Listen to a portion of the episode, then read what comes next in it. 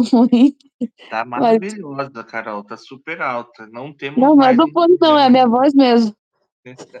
Não, tá boa, tá boa, Tá boa? Ai, que tá bom. boa, tá boa. Eu acho que a minha deve estar, deve, a minha deve, deveria estar como a sua agora, viu, Carol? Mas eu, eu, eu dormi bem essa noite. Não, Não, tem dormiu, eu apaguei. Durou foi a cantoria antes. Mas vamos lá.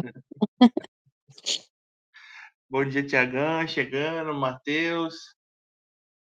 Vamos esperar um pouquinho aí, a nossa convidada a Thaís deve estar chegando aí com a gente, para a gente já começar a abertura. Isso aí. Mateusão aí, um dos líderes nossos aí da, dos quadros de domingo. Tiagão também sempre presente aí com a gente, nas quartas. Estamos tamo com reforços de peso aqui, viu, Carol? Aí sim. Tô mandando mensagem aqui pra Thaís. Beleza. Vamos ver se, vai dar certo. Se não der, a gente puxa nós mesmo A ver, bora. chegou. Thaís chegou. Vamos promovê-la. Ó, imagina você chegar na empresa e já ser promovido. Aqui tem dessa, viu? já chegou e já a gente já promove aqui já. Vamos esperar a Thaís aceitar. Para subir para falar com a gente. O bom, o bom de tudo, né, Carol, é que a, a- todo mundo que a gente está convidando, eu já estou vendo aqui que é novo de Clubhouse, né? Essa Sim. a, A adesão para o aplicativo tá, tá subindo. a festinha mostra que a pessoa é nova. Bom dia, Thaís, tudo bem?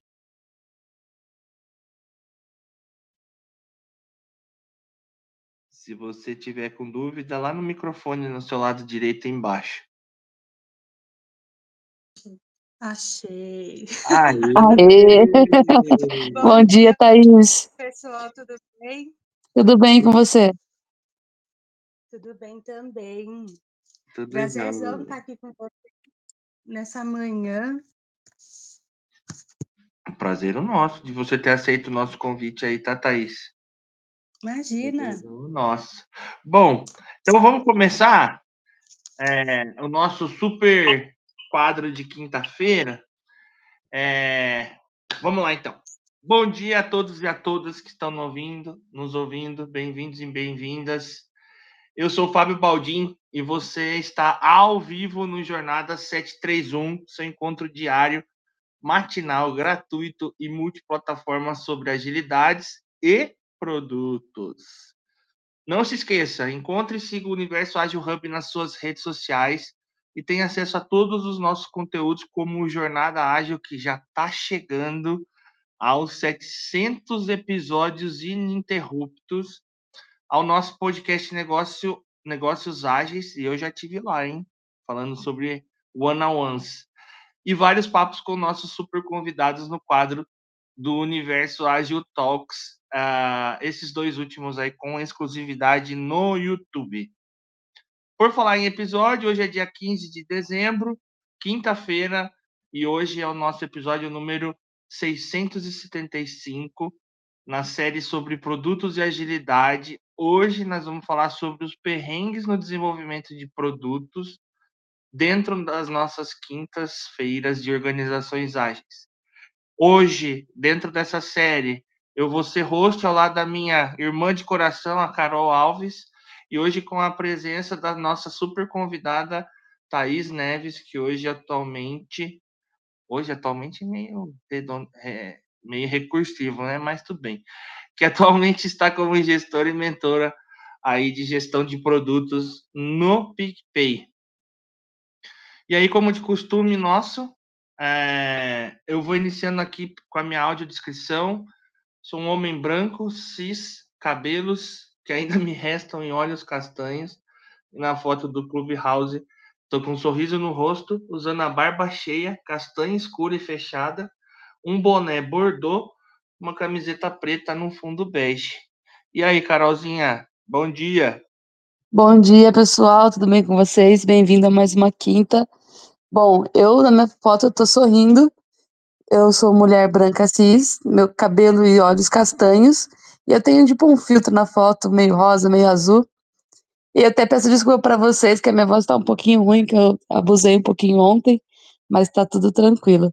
E aí, tá tudo bem? Bom dia, galera, tudo bem? É, então, a minha foto, nossa, eu coloquei uma foto difícil de descrever, hein? Mas a minha foto, eu tô sentada, né, de, de pernas cruzadas em frente a, um, a uma obra é, que estava exposta no CCBB, é, era sobre a...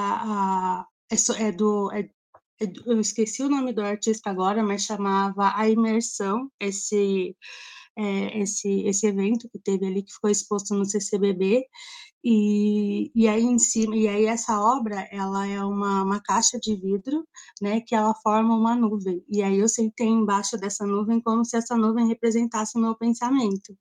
E aí eu sou uma mulher uh, negra, de pele clara, ou branca com a pele mais escura, eu me encaixo nas duas, cabelos cacheados, castanhos e olhos castanhos. Sou uma mulher cis também.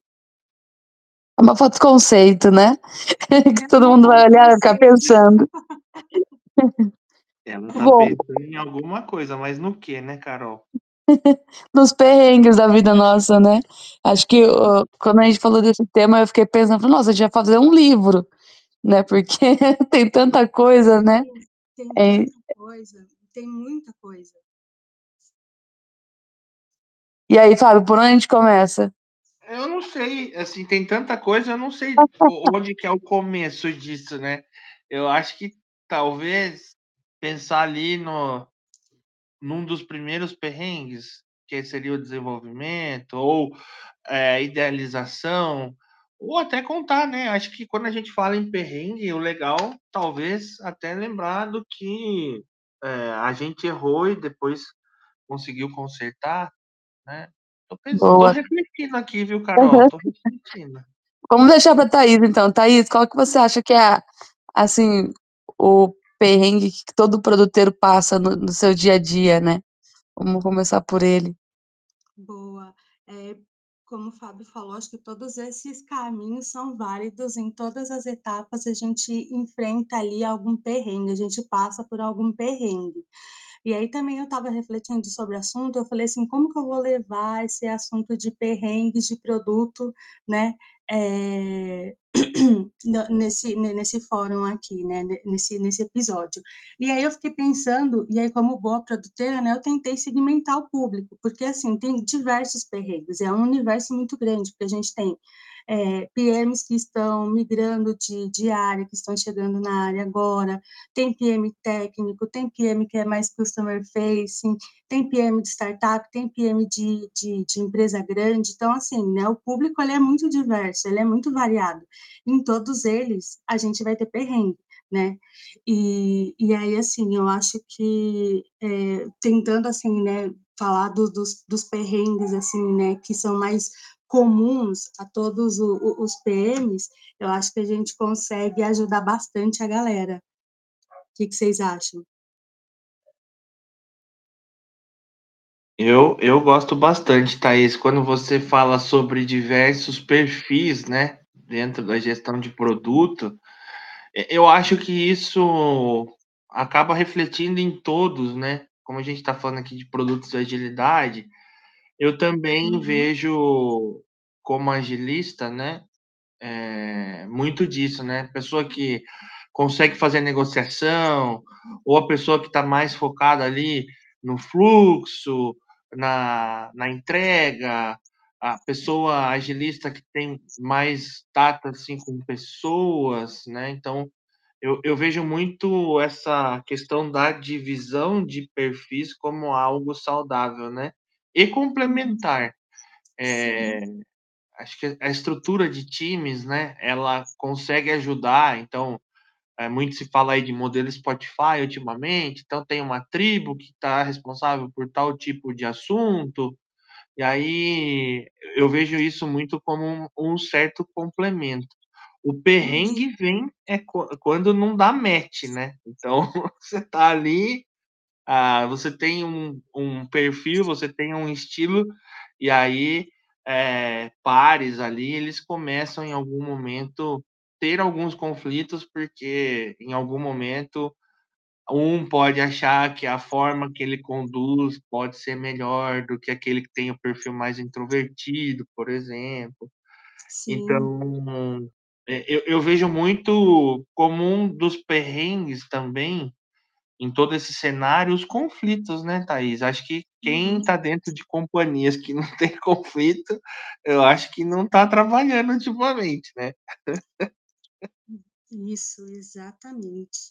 E aí, assim, foi bom que você trouxe já dois pontos aqui. Então, por exemplo, assim, falando de perrengues, né, com estruturas de time. Então, assim, uma coisa que não dá mesmo, que é impossível, é você construir produtos sem desenvolvedor, né? Então, ali a gente precisa ter minimamente ali devs no time, né? É, hoje, né, eu penso, pegando assim, esse exemplo do modelo Spotify, né, então hoje você tem uma, uma tribo ali, né, uma squad que ela é responsável, né, por, por, por uma determinada feature ou, por uma determin... ou pelo próprio produto em si. E aí, dentro dessa squad, você tem ali todas as figuras, né? Então, você tem devs, você tem agilista, você tem QA, e você tem o próprio PM ali, né? Tocando, tocando as coisas de produto ali com esse time.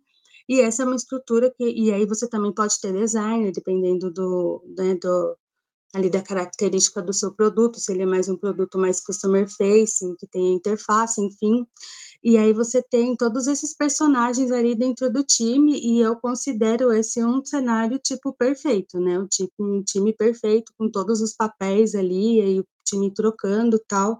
E quando você tem escassez dessas pessoas, é um perrengue que muita gente passa, né? É, eu, por exemplo, eu ainda não tive o prazer de ter um designer, né, na minha, é, no, no, meu time de produto ali, né, eu já trabalhei com alguns produtos customer facing, eu não tinha um design ali na minha squad, então tinha que entrar em concorrência, então a área, a área de design era cross, então tinha que explicar para a galera, né, e aí trazer a pessoa, a pessoa ficava alocada momentaneamente, e aí, assim, beleza, sem um designer a gente consegue entregar um produto? Talvez ele não tenha a carinha mais bonita, a experiência mais ali assertiva, mas a gente consegue entregar, né? Sem que a gente consegue entregar produto? Consegue. Agora, quando falta dev, aí a coisa, aí o bicho pega. Porque aí, assim, o PM, né, é, o PM praticamente, assim, o PM, né, é, é, ele não tem obrigação de codar, né? Se ele souber codar, ok, beleza, ajuda, mas não é o papel dele, né? O papel dele, ele tá ali, né? Para ele tá ali representando para o time de desenvolvimento, ele representa o cliente, né? E o PM. E aí, é, não é o papel dele codar, mas aí tem horas que na hora da escassez, né? Aí vai até o PM, bota o PM para testar, bota o PM para ajudar a, revisar, codar as coisas, né? É, por exemplo, assim, eu na minha jornada com, com produtos, eu parei de ter acesso ao código-fonte de 2020 para cá.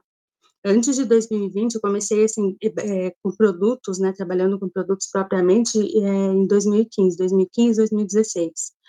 E desde então eu sempre tive acesso ao código e eu parei de ter de 2020 para cá né? E eu achei saudável, porque assim, era uma coisa que eu precisava me desprender, porque antes disso eu trabalhava com desenvolvimento, né? É, então era, eu precisava me desprender ali, né? E olhar mais para outros pontos do produto, né? Do que ficar ali, né? Tentando ajudar o time, né? Focando no time, tentando descobrir as coisas, é, olhando o código, descobrir regras de negócio olhando o código. É uma uma vez desenvolvedor, né, Thaís? Eu acho que essa veia a gente acaba nunca perdendo, né? Não perde. E, e, eu, eu acho, eu gostei assim desse ponto, né? É, mais uma, assim, de uma forma inédita, uma pessoa que sai do desenvolvimento para produto, nossa, achei sensacional assim a tua fala, né? Eu, uhum. assim, com toda os anos aí que eu tenho de jornada profissional, é, essa parte do desenvolvimento para produto conheço bem poucos, tá, Thaís? você aí tá entre as minhas top 5. Então é, é bem legal, bem legal. E é, esse contato com o código, né? Eu acho que em algum momento, quando você vai para uma posição de liderança, é, você tem que desprender mesmo, né, Thaís? Acho que se você ficar ali fazendo code review, lógico, né? No momento de escassez, você entra para fazer um teste, você entra até o code review, que é algo mais simples ali dentro do, do, da esteira de desenvolvimento, até caberia. Mas fazer o código fonte, né? Eu vi que tem alguns programas de treinamento no Brasil que falam, né? Dentro da, da esfera dos produtos, é, o PM ali, a galera que gerencia produtos, ter o um mínimo de conhecimento em codificação. Mas será que ele não é o too much, assim, em cima ah, já do que é esperado do papel do PM, virando um perrengue? Não sei não, viu? Eu acho que com certeza. Eu acho que Eu acho com certeza. Que... Ah, fala aí, tá? Não, pode falar, Carol. Não, é que é uma das coisas. Assim, eu acho que o, o PM facilita muito para a vida dele se ele tem um conhecimento técnico. Então, ele não vai pedir para o dev fazer uma coisa, né, mirabolante. Então, ele tem um, um mínimo de noção e também ele consegue saber o contrário. Quando o dev está dando uma migué para entregar alguma coisa, então ele fala, poxa, eu já eu sei como como é feito isso, já participei de um desenvolvimento disso. Então, eu vejo muito positivamente quando o, o PM ele tem essa visão tech, né? Então, ele consegue dialogar melhor com o time, mas, assim, das skills que um PM precisa, eu acredito que a, a codificação não entraria, né? Porque o mais importante é, é ir atrás e conseguir ali se comunicar com o time.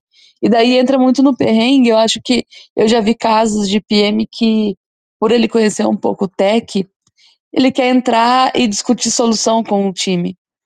E isso acaba se perdendo muito. Então, assim, o time acaba ficando ah, ele perde autonomia, né? Ninguém gosta de perder autonomia. Então, quando um time vê que, poxa, eu vou levar a solução para a galera, e a galera quer ficar falando da solução, claro, né? Que devemos falar se vemos algo errado e tudo mais. Mas ficar tirando a autonomia do time pro, pro PM ficar falando tech, a gente não ia gostar se um dev chegasse e ficasse entrando. A gente quer que ele participe de negócio e tal, mas a gente não quer que ele fique pedindo para a gente mudar nossas estratégias e tudo mais. Então, acaba me... é igual também com o agilista, né? Quando o PM começa a entrar muito na agilidade, acaba sobrepondo os papéis e daí vira um perrengão da equipe toda que ninguém sabe mais que, quem é dono de quê. Exato. E aí, assim, só fazendo um adendo nessa questão da, da estrutura do time, não é minimizando os papéis ali de designer e de QA, gente, por favor, né? É mais ali, tipo assim, como que, como que a gente consegue entregar produto, sendo, sendo que a gente não tem dev no, no time, né? Dev ali não é suficiente. E aí, assim, um dos perrengues que eu propriamente já passei, assim, ter um backlog gigantesco, né? E ter, e assim, ter sobrado um time, no, um, um dev no time, sabe?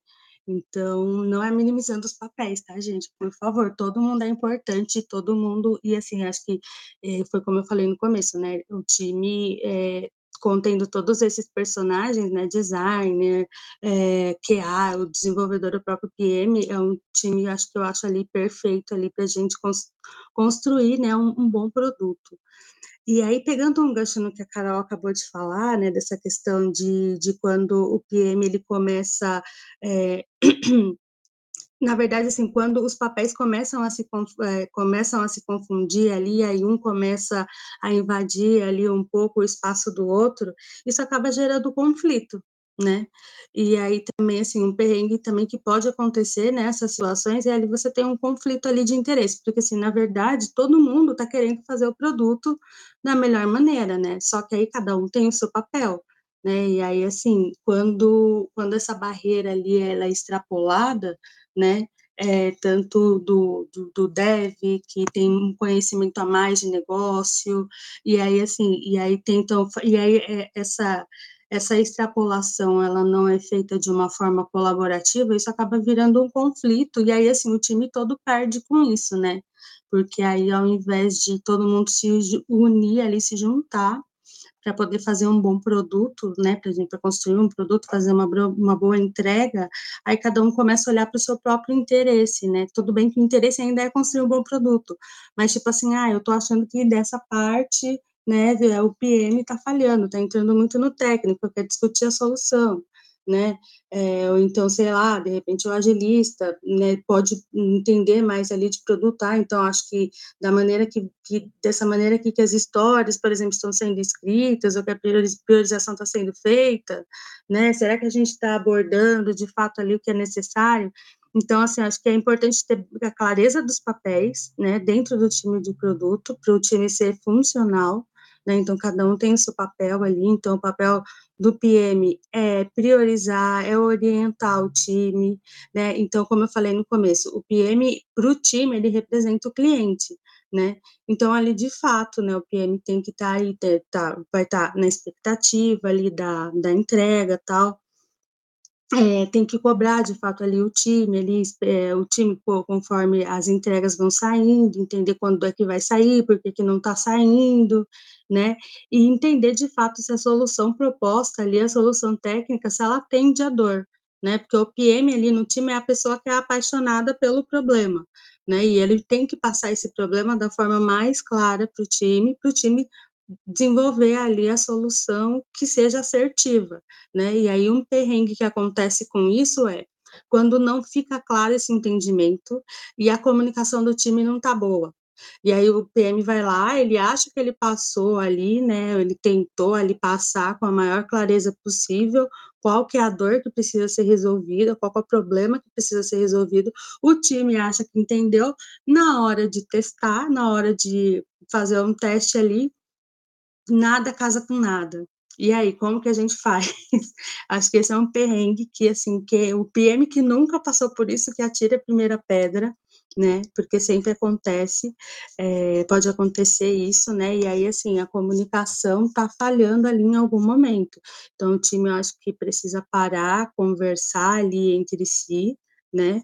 E entender onde é que está esse gap de comunicação, aí beleza, precisa ter mais clareza do PM, o PM vai tentar ser o mais claro possível, trazer exemplos, trazer números ali para o time e tal, para que esses gaps de comunicação não aconteçam, né? E que de fato ali a solução proposta pelo time resolva de fato a dor que o PM trouxe. Boa, tá. Agora, falando, voltando em perrengue, assim, né, queria jogar uma, uma bomba, que acho que é uns perrengues que a maioria do pessoal de produto vive, que é o famoso tem que ter, sem baseado em nada, né, sem trazer um, um dado, qualquer coisa da empresa, que a gente tem que ouvir, não, mas por que, que você quer lançar essa funcionalidade? E daí vem um stakeholder, vem com top-down e fala, não, porque tem que ter. Eu acho que, que esse é um dos dos principais, e não o primeiro, né, ali da nossa listinha. O que, que você acha dele, tá? Então, aí, assim, é bem, esse é um ponto bem polêmico e ele é bem complicado, né? Porque, é, por exemplo, assim, esse tem que, tem que ter isso, né? E, assim, se o stakeholder, ele trouxe isso, ele trouxe embasado, né, em alguma, ali, algum contato com o cliente, alguma necessidade que ele enxergou, né? E aí, assim, eu acho que o, como que a gente resolve esse, esse perrengue, né? Como, é, é, de fato, fazendo o discovery desse tem que ter, né? Precisa entender se tem que ter, né? Então, por que que tem que ter, né? E aí, assim, e aí atrás ali de entender por quê, e aí, assim, um, um, ponto que eu, que eu sempre tento fazer, né, como, como PM, é assim, por trás de cada top-down que exista, e eles existem, existe uma motivação, e aí é entender essa motivação e levar essa motivação para o time, né? Porque se eu só repasso top-down, olha, gente, ó, stakeholder ali na diretoria da empresa, e assim, a gente tem diversos top-downs, né? Então, pensando numa empresa que tem uma estrutura grande, ó, stakeholder ali pediu o time, vamos parar tudo que a gente está fazendo agora a gente vai fazer isso. Aí o Dev vira para mim e fala assim, mas como assim? Né? O que a gente não está fazendo agora não é a prioridade, não é o que a gente deveria estar tá fazendo agora, como, por que, que eu vou parar isso aqui, que até então eu entendi que era prioridade, e vou fazer isso agora, né? Então, assim, top-down é algo que existe, né? E muitas vezes é algo que a gente tem que fazer, né? Porque aí alguém falou que tem que ter, e a gente vai ter que fazer. E aí acho que uma das, uma, uma, da, uma das formas mais efetivas, assim, ou que até hoje eu pude adotar, né, pude, pude experimentar, que resolveu bem, é entender esse porquê tem que ter, né, então ir atrás, entender, conversar, e aí beleza, tá, é uma oportunidade que algum stakeholder viu, então vamos de fato ali entender essa oportunidade, quem são os clientes, quem é o público-alvo, né, vamos entender qual é a dor desse público-alvo, o que está tá acontecendo, como que isso pode ser contornado, né? De repente é algo que, se a gente mudar uma cor de um botão, se a gente inverter um fluxo que existe hoje, algo mais simples já não resolve. Então, assim, eu acho que é ir atrás dessa motivação, porque por trás de todo top-down tem uma motivação. E aí a gente saber qual é essa motivação. Só repassar o top-down para o time vai dar conflito, vai dar estresse.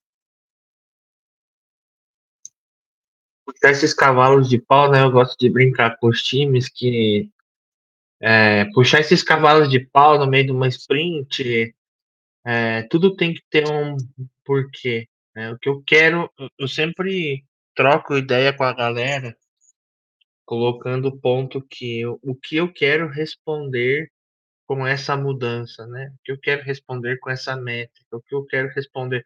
Se a gente sempre exercitar, aí, da minha forma, né? A forma que eu conduzo hoje, se eu sempre exercitar o que eu quero responder com isso e deixar isso transparente para o time, essas mudanças que geram tradicionalmente muita resistência, na minha opinião, elas começam a ficar mais simples, porque o time deixa de ser um time, um, um time de desenvolvimento, ele deixa de ser um time codador né, ali muito apegada ao código-fonte. Isso todo mundo que é de desenvolvimento tem esse hábito, amor pelo código criado, e começa a entender que eles estão produzindo uma ponte, levando o cliente, a pessoa que tem uma necessidade, ao atendimento de uma certa demanda. Né? Então, eu acho que quando a gente fala, independente se a gente está na ótica de produto, na ótica de agilidade, na ótica de uma liderança técnica, aí, de novo, né, na opinião do Fábio aqui, é, a missão de todos esses papéis, principalmente da liderança desses papéis, é conscientizar as pessoas que elas resolvem problemas, né, de uma pessoa para várias, para milhares, para milhões, né, que é o papel aqui é, do desenvolvedor e a, a, as posições que a gente tem, muitas vezes de produto, é para identificar e lapidar melhor essa necessidade de quem está na outra ponta. A liderança ágil de fazer a coisa acontecer, às vezes num menor espaço de tempo, com menor esforço, né? É, é, é seria a questão da estratégia. E aí, na outra ponta, ter todo. A gente falou sobre o papel de QA aqui, também tem aquela pessoa que vai ser o último filtro, né? É, a última peneira, e eu gosto de brincar bastante dentro do meu time, falando que a, a minha QA, um abraço aí para Liana, é, é, a xerifona do negócio, né? Se ela falar não, ninguém sobe. Então, é, é muito nesse tom de brincadeira aí que eu levo dentro dos times, mas é são vários perrengues dentro desses cenários, né? Eu consigo ver vários perrengues dentro desse cenário. O bom do, do JA731 é que ele passa rápido. Então, às 8 da manhã, vulgo agora, a gente faz um resetinho de sala aqui para quem chegou depois. Então, bom dia a todos e a todos que já estão conosco, que chegaram por agora. Eu sou Fábio Baldinho e você está no Jornada 731, seu encontro diário, matinal, gratuito e multiplataforma sobre produtos e agilidade. Hoje estamos no episódio 675, dentro do quadro de organizações ágeis, na série de produtos e agilidade, falando sobre os perrengues no desenvolvimento, com a Super Master Blaster Thaís Neves. Antes da gente continuar, eu queria trazer alguns, alguns comentários que a Jéssica trouxe para nós via chat, onde o melhor é entender as limitações quando você consegue entender. Mas não é saudável partir para falar o como fazer, que a gente deixa de fazer agilidade e voltamos à era dos tradicionais, né? Então ali gestão 1.0, 2.0, talvez seja isso, tá, Jéssica? Depois você comenta aí no chat ou sobe aqui para falar com a gente se realmente a leitura tá certa, tá? E também é melhor instigar a, a discussão do que martelar como fazer quando o PM entende do techniquez. Então aí são contribuições que eu acho que apimentam esse nosso segundo bloco aí, né, Carol e Thaís? Sim, com certeza. E aí, assim, então, é, pegando um gancho nessa questão aí, por exemplo, quando o PM ele é técnico, né? É, pode ser uma benção, como pode ser uma desgraça, uma desgraça. Exato. E aí, assim, é, eu acho que vai depender muito, né, de novo, qual que é o escopo ali do produto que aquele determinado PM, que vamos para um que é um PM mais técnico que ele está atuando, né? É, no meu caso, né, como eu, sou, eu já, já, já, já desenvolvi e aí fui para produtos e aí assim, na minha jornada com produtos eu tive dois produtos só customer facing, o restante era tudo são, todos produtos técnicos, né? Então desenvolvimento de API ali de plataforma de API né? E aí, com esses times, que eram times né, puramente técnicos ali e tal, é, o fato de eu ter esse conhecimento técnico é, ajudou, deu match, né? Assim, óbvio, eu nunca, eu nunca me meti ali na, na solução, mas eu entender o que o time estava fazendo, como eles estavam, como que eles estavam fazendo, conseguir ter essa noção, me ajudava bastante ajudava bastante a eu conseguir traduzir para a área de negócios, né, o que a gente estava fazendo, como que a gente estava fazendo, o como documentar, né, então criar essa documentação, e aí, por exemplo, assim, um produto técnico, né, falando ali de uma plataforma de APIs, né, quem que, é, quem que é o cliente, quem é o consumidor, o cliente final pode ser ali, então, assim, no caso, eu trabalhava para o meio de pagamento, né, e o meu cliente final era o e-commerce, né, o cliente final é e-commerce, mas quem vai consumir aquilo, quem vai interagir com o produto que eu estou desenvolvendo é o desenvolvedor, né? Então, eu preciso criar uma documentação que ele entenda, e aí, por eu já ter, né, já ter estado nessa pele, né, é, para mim facilitou nessa né, questão de criar documentação, né, eu consegui ter empatia ali direta com, com, com quem estaria interagindo com o meu produto. Mas realmente pode ser um problema, né? Pode ser um problema, isso pode gerar bastante perrengue, né? E aí, e aí cai naquela questão que eu tinha comentado antes do conflito, né? O time acaba entrando em conflito e aí começa, e aí ao invés de olhar para o produto e tentar ali fazer o melhor produto, né? Acaba entrando nesse conflito de interesse, né? Porque assim, todo mundo, né? Está querendo desenvolver o melhor produto, cada papel ali, né? E aí, por exemplo, se você não tem claro ali qual é o seu limite, qual é a sua, qual é a sua, até onde vai a sua atuação, você pode ali entrar em conflito, sim, com o time, né? Pode sim gerar um desgaste, gerar um conflito ali, aí as coisas dão uma desandada, né? Dão uma azedada, porque aí, no fim das contas, a gente vai ou vai demorar um pouco mais para ter uma, uma boa entrega, porque vão ter mais discussões no meio do caminho, e vai ter que né, apaziguar os ânimos, e aí apaziguar a galera para todo mundo voltar para o rumo, né? E, e aí, com isso, todo mundo perde, o time perde, o produto perde, e o cliente perde também, né? Em vez de ser uma relação ganha-ganha, vira uma relação perde-perde, né, Thaís? Exato, uhum, exatamente. É. E aí, assim, é. acho que, por exemplo, e aí, assim, por exemplo, é, o, papel do e aí, assim, acho que o, o, PM tem um papel bem importante nessa, é, tem que entender que, tipo, o primeiro papel dele é orientar o time, orientar, né, orientar de acordo com a dor do cliente, né, e, e, e deixar isso sempre bem claro, né, antes de qualquer coisa, antes tudo bem, ele pode ter um background técnico, de, de, por exemplo, num produto que tenha, que seja customer facing ali, ele pode ter um background de design, de experiência, enfim, né? Mas saber que a responsabilidade dele é orientar, né? jamais tentar tomar a decisão por outra pessoa. Entra muito a questão aí da comunicação também, definição do que aí já vou falar de jornada de produto aqui, o que é, o que, o que é, o que faz, o que não faz, o que não é. Acho que fala muito também sobre o mapeamento de produto, né, Carol? É, eu, igual você falou da comunicação, né? Tava pensando exatamente isso. É, a gente sempre volta na comunicação, né?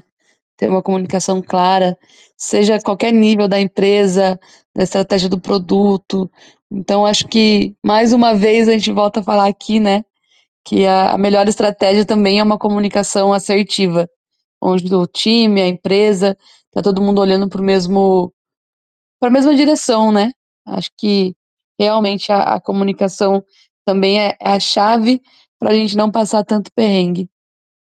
Sim, com certeza. Quanto mais clara a, a, a comunicação, menos perrengue o time vai passar, porque o time vai estar mais em sintonia, né? Então, é, o time estando em sintonia. E aí, assim, um ponto que o Fábio falou é, há pouco tempo atrás, né? Que o time, quanto mais informações o PM ele dá para o time, né? Ele passa ali para o time e, e, traz ali, traz ali de fato o porquê estamos fazendo isso, porque essa é a principal coisa que a gente tem para fazer agora, né? E, e, uma vez que o time está comprado com isso, o time entendeu isso, né? Aí é só sucesso, né? Mas e quando o time não entende? Porque assim tem, assim às vezes tem perfis no time de, de muita resistência, né? Então, por mais que você tenha ali todos os dados e aí, tipo, é, tá ali, tá mais claro do que a água cristalina, né? É, e aí, mas ainda se assim encontra resistência. Isso é um perrengue que, isso é um perrengue que existe, né? Um perrengue que acontece Sim. bastante, né? E aí, assim, a comunicação ela tem que funcionar assim acho que todo mundo todos os cada integrante do time tem que estar disposto a ter uma, uma comunicação clara e uma comunicação honesta sabe porque assim é para um PM que por exemplo assim recebeu um top down entendeu que aquele top down nessa situação né entendeu que aquele top down precisa ser feito né é, e aí assim acho que a melhor coisa que o PM pode ouvir é tudo bem ouvir de um, de um dev é, olha, eu não concordo, mas eu entendi que a gente tem que fazer, então vamos fazer, sabe? Do que ter ali, tipo, do, do que ter que lidar com a resistência e aí, beleza, eu preciso entregar algo, eu entendi que isso tem importância, mas o time está relutando em fazer. Né? É, e daí tem um ponto que acho que vira pra gente, né? Porque, exemplo, se a gente recebe algo assim, e daí a gente tem que falar pro time, né? Mas a gente concorda, a gente vê que a estratégia é boa, né? A gente consegue passar para eles com uma clareza. Só que eu acho que o perrengue para a gente também é quando a gente não concorda com a estratégia. É, mas, enfim, a gente não decide negócio, né? Então, é, o PM não decide negócio da empresa. E a gente não concorda com a estratégia e a gente tem que passar para o time. E daí vira uma coisa que é difícil para a gente, porque a gente está tentando é, comunicar e fazer as pessoas engajarem com alguma coisa que a gente também não concorda. Então vira aquele aquele um super perrengue, porque a gente tem que motivar, tem que fazer o time entregar, sendo que a gente também não tá com aquela corda toda, né? Exato. Nossa, essa situação é um pesadelo. Eu já passei por isso. Ah, eu também. E aí, fiquei no banheiro, em posição fetal, debaixo do chuveiro, e fui falar com o time, falei, olha, a gente precisa fazer tal coisa. Não, mas isso não faz sentido. Eu também, também concordo, não faz sentido, mas a gente vai precisar fazer. Mas como assim? Que não sei o que. Então, a gente tem que fazer. Aí, assim, né, é, e aí, assim, essa questão do, do time estar tá bem entrosado, é, isso sempre me ajudou bastante, porque aí, assim, na ocasião, o time, esse time que eu trabalhava, a gente estava bem entrosado, a gente tinha uma comunicação clara, e aí a galera, tipo, teve empatia por mim, falou assim, não, a Thaís recebeu essa, esse problema aí, essa demanda, e assim, beleza, a gente precisa ajudar ela, então vamos fazer. vamos fazer, mas mesmo assim, tipo, né, fizeram, né? Não, assim, fizeram de, de, de fizeram muito bem, mas assim, todo mundo sabia, todo, ninguém ali estava concordando, tipo assim, ó, entregamos, tá aqui, beleza, usem, sejam felizes, e agora a gente vai voltar para o que de fato né, a gente quer fazer para para melhorar ali o nosso produto que a gente acredita que, que, vai, que vai ter sucesso. Refletindo sobre perrengues aqui. Esses três segundos, eles são. Eles falam tudo, né? É quando você pensa um pouquinho, aí você vai lá e, e aperta, né? É, propósito de novo, né, Thaís? Quando você tem ali um time, né? Vou atuar de forma pontual, atender uma necessidade do negócio, depois eu volto aqui, vou brincar, tá? Volto aqui para minha casinha do, do dia a dia normal é, é algo mais tranquilo, pontual. Gera estresse? Gera, mas fala muito sobre o propósito, né? Que a gente tem do time. Às vezes é necessário, pô. É, olhando para negócios, né? Eu, às vezes eu tenho um pouco desse contato. Poxa, a gente vai gerar um fatura, a gente tem uma oportunidade aqui, sei lá, de um bilhão de reais em vendas para a gente poder atingir se a gente fizer é, essa campanha da Copa do Mundo. Vamos dar um exemplo, né? Poxa, um bilhão de reais uhum. em faturamento a mais para a empresa em relação a uma campanha. E se for ali, a gente está falando de shot, né? Do o chute na lua ali, se eu captar 100% desse um bilhão, beleza.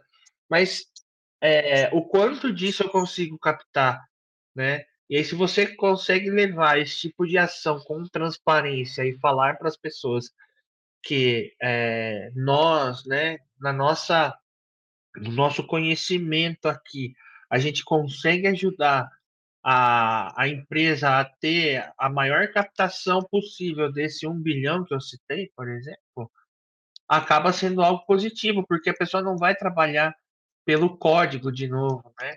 É, ou pelo teste, ou pela aquela rotina normal. Ela vai trabalhar falando assim, nossa, eu vou ajudar os caras a trazer o máximo desse um bilhão de reais de faturamento a mais, né? Eu acho que é muito sobre isso também. O que, que você acha, Carolzinho? Então, mas aí é nosso cenário perfeito, sem perrengue. Quando a gente tem um dado, né? Então, poxa, a gente quer se basear nisso e até depois da entrega a gente vai acompanhar isso, né? Então, poxa, será que isso realmente vai trazer o que eu preciso, o que a gente planejou? Só que muitas vezes, assim, na, eu acho que hoje em dia no Brasil ainda, infelizmente, é a maioria das empresas, eles não olham para dados. Então, não é uma empresa data-driven, né, que olha e fala, poxa, é, vamos fazer isso porque as métricas dizem isso. Normalmente é, tem que ter, é, a gente a gente como PM vai se basear sempre buscar dados, né? Então é do nosso papel, do nosso da nossa entrega é se basear em dados, mas muita empresa não consegue trazer isso para a gente. Então, ela é o igual a gente estava falando no início, né? Ela tem que ter sem um, um, mínimo. Então, quando chega com isso, ah, isso aqui a gente vai conseguir bater um bilhão, que seja, é um dado. Então, a gente se apoia daí nele e vai. Mas muitos casos acontece ao contrário. Então, por quê? Ah, não sei, mas me traz um dado disso. Ah, a gente não pegou. Então, esse também é um outro, acho que também é um perrengão que a gente passa quando a gente procura um dado para a gente se apoiar e simplesmente a empresa não oferece. Então, hoje eu acho que é um dos piores. Já entrei em empresa que eu falei, ah, me dá então, né, para eu entender. Ah, não, a gente não tem. Então, como eu vou priorizar com o time? Como que eu vou fazer uma estratégia sem esse dado, né? Então, eu acho que também é uma das principais coisas que a pessoa de produto passa, é tentar buscar dados e a gente não enxerga. Você também já passou por isso, tá? Já, já passei por isso. E, e aí, assim, o que eu aprendi com isso, né? PM, ele tem que ser investigador. Tem que sair falando com Deus e o mundo. E aí, beleza, a empresa não tem o dado, vou buscar no mercado. Qual, qual o dado da concorrência? Né? O que, que a concorrência faz hoje?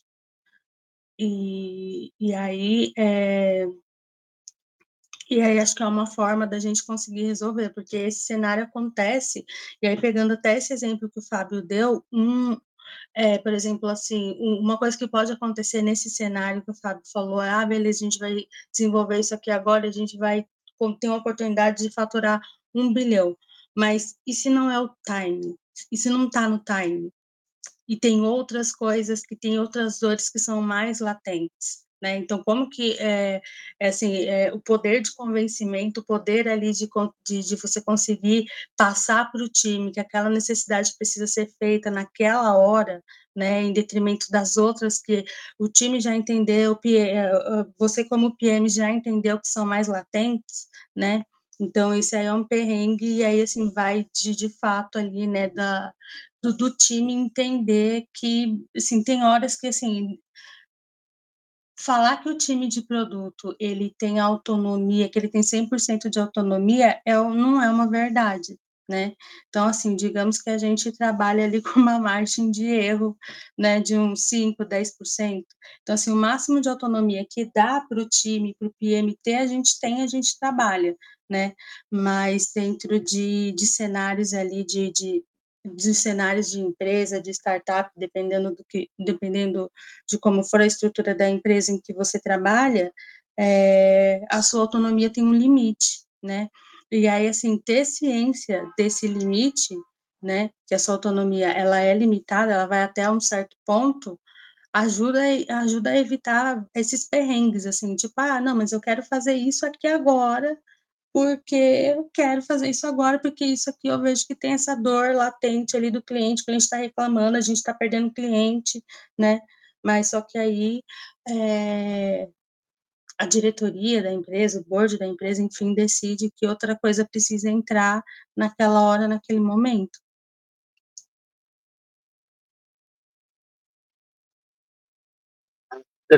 Deve ser vivida muitas vezes, né? Eu falei aí do bilhão, mas estou pensando no caminho feliz. Talvez seja esse excesso de otimismo que às vezes eu trabalho no dia a dia com a galera aí. Eu, eu não gosto muito de falar de perrengue, não, mas às vezes a gente tem que falar. e é o, o propósito daqui hoje, né? Exatamente. Não, e assim, é... você comentou agora do otimismo, mas, por exemplo, assim, no, na minha opinião, eu, Thaís, trabalhar com produto é você trabalhar com problema, é você trabalhar com perrengue. esteja preparado, né, para o pior. Não querendo desmotivar as pessoas que estão querendo entrar em produto, mas assim, é uma. É, em vários momentos vai, é, uma, é uma posição, né, que vai exigir de você criatividade, como que você vai sair, como que você vai resolver determinado problema, né, e não só, assim, não só resolver a dor do usuário, mas aí você tem que entender qual é o capacity do seu time, como que está o seu time, então como que você vai resolver aquilo dentro de um prazo, né, que foi que está sendo esperado pelo mercado, pelo stakeholder. Então, como que você lida com tudo isso, com todas essas variáveis, né? E aí, assim, quando tudo está rodando perfeitamente, beleza, você é o melhor PM da face da Terra. Só que você vai mostrar que você é bom mesmo quando você consegue entregar nesse caos, né? Então, ou seja, quando tudo isso está disfuncional, né?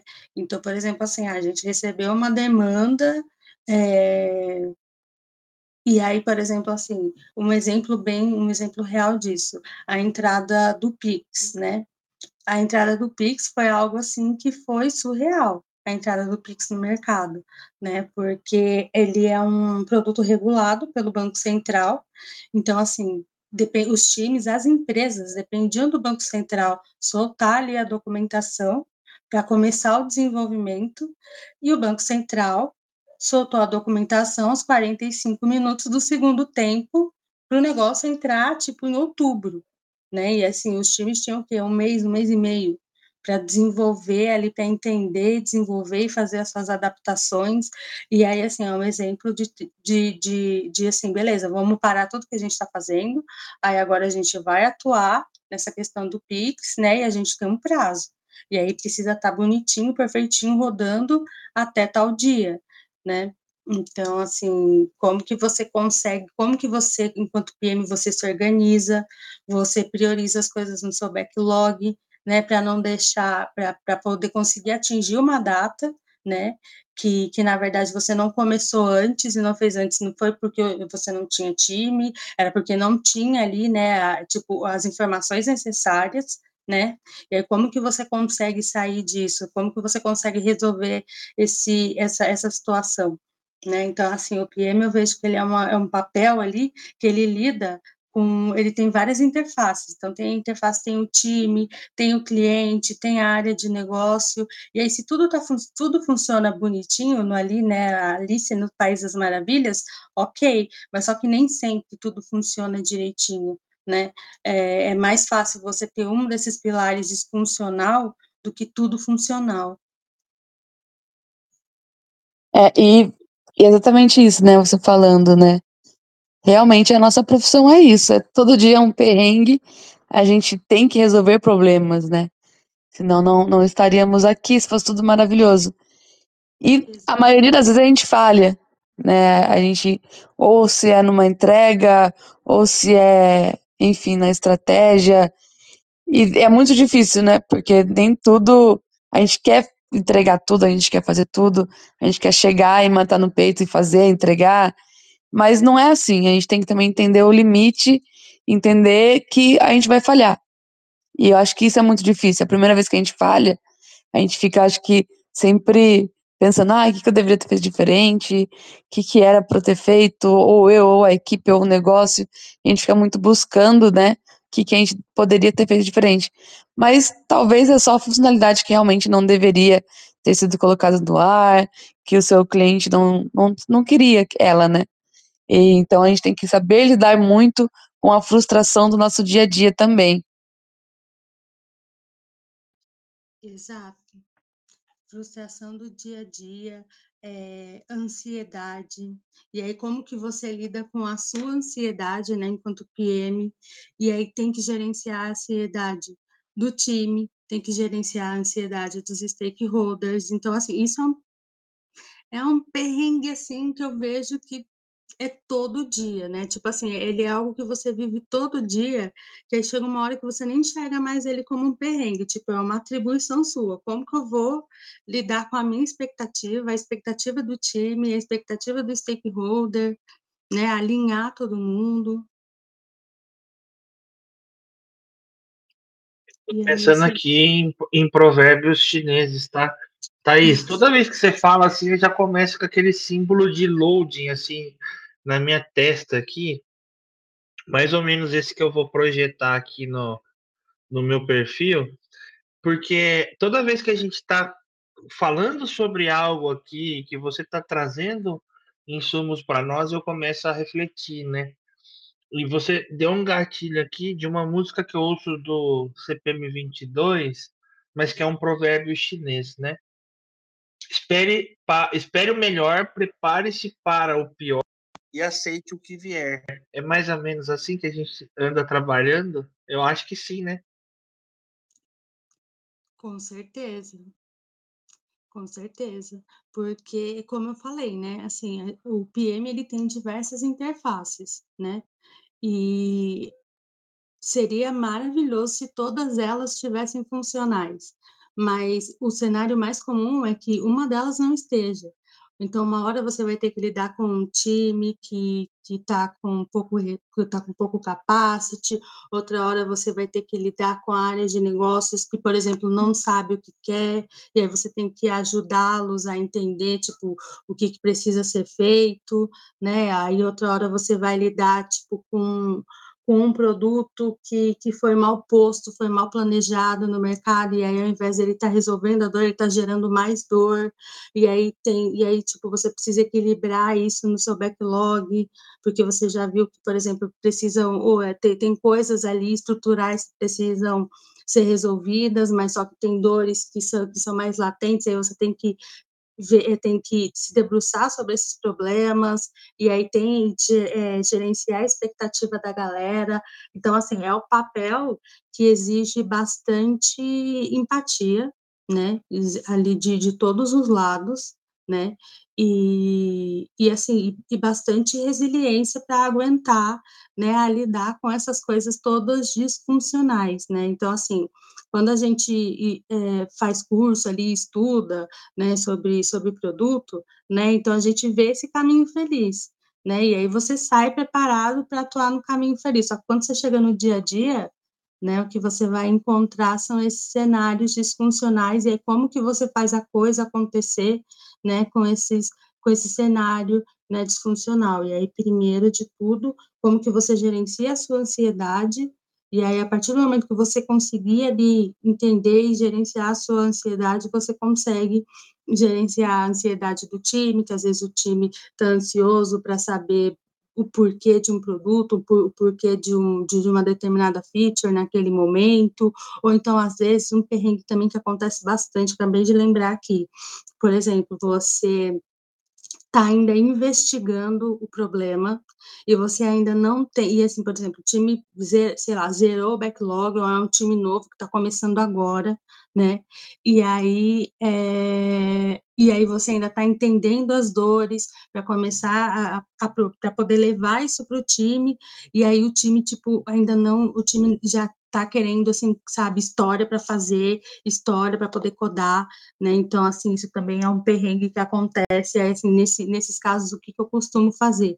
Eu costumo trazer o time comigo, né, para fazer o discovery. Então, beleza, vocês querem, vocês querem se debruçar, vocês querem trabalhar, então vamos trabalhar aqui comigo no discovery, vamos entender, ó, essa aqui é a dor, né?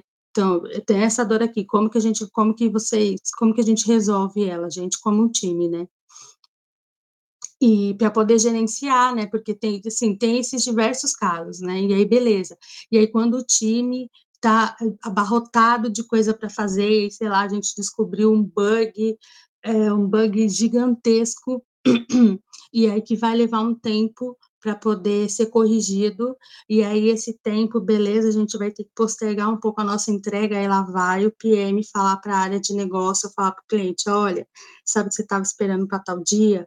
vai ficar para o dia, vai ficar para dali duas semanas. Mas como assim, para dali duas semanas? E aí, como que você gerencia, como que você fala, né, para esse stakeholder, como que você deixa bem transparente ali, né? Eu acho que assim, você precisa ter um bom relacionamento, uma boa comunicação com todas essas interfaces, para que o seu trabalho é, seja, digamos assim, o menos é, doloroso possível, para que você consiga fazer as coisas acontecerem nesses cenários de incertezas. E eu acho assim, né? E aí, assim, um outro ponto que, que assim, foram, foram, foram uma das coisas que me motivou sair do desenvolvimento e focar mais em produto, por exemplo, assim, quando eu trabalhava em, em com trabalhava desenvolvendo, eu trabalhava com projeto né?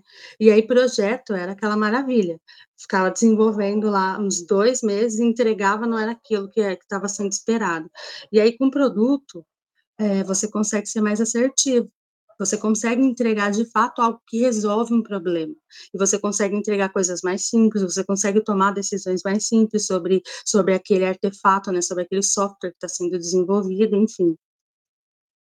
E, e, um outro ponto também é essa questão que, que me fez ir para produto, essa questão da motivação. Então, você entender essa motivação, por que, que isso tem que ser feito, né? E aí você, como PM, conseguir transparecer, conseguir deixar isso bem claro, né? Comunicar isso bem claro para o seu time, por que, que a gente está fazendo, qual é a motivação dessa dor, né, e essa, a dor e a motivação é essa, é por isso que a gente está fazendo, eu acho que elimina ali uma série de perrengues, ou melhora ali, né, os perrengues, a gente vai passar por perrengues, mas vai, vai passar de uma forma mais tranquila, sabe?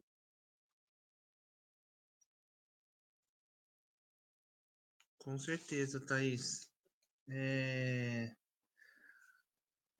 olhando, olhando para todos os cenários, né? E aí, é, quando o papo é bom, a coisa acaba correndo aqui. Eu tô sentindo até um, um cheirinho de continuação contigo, tá, Thaís? Vamos conversar aí nos bastidores, porque quando o papo é bom, foi muito rápido, né?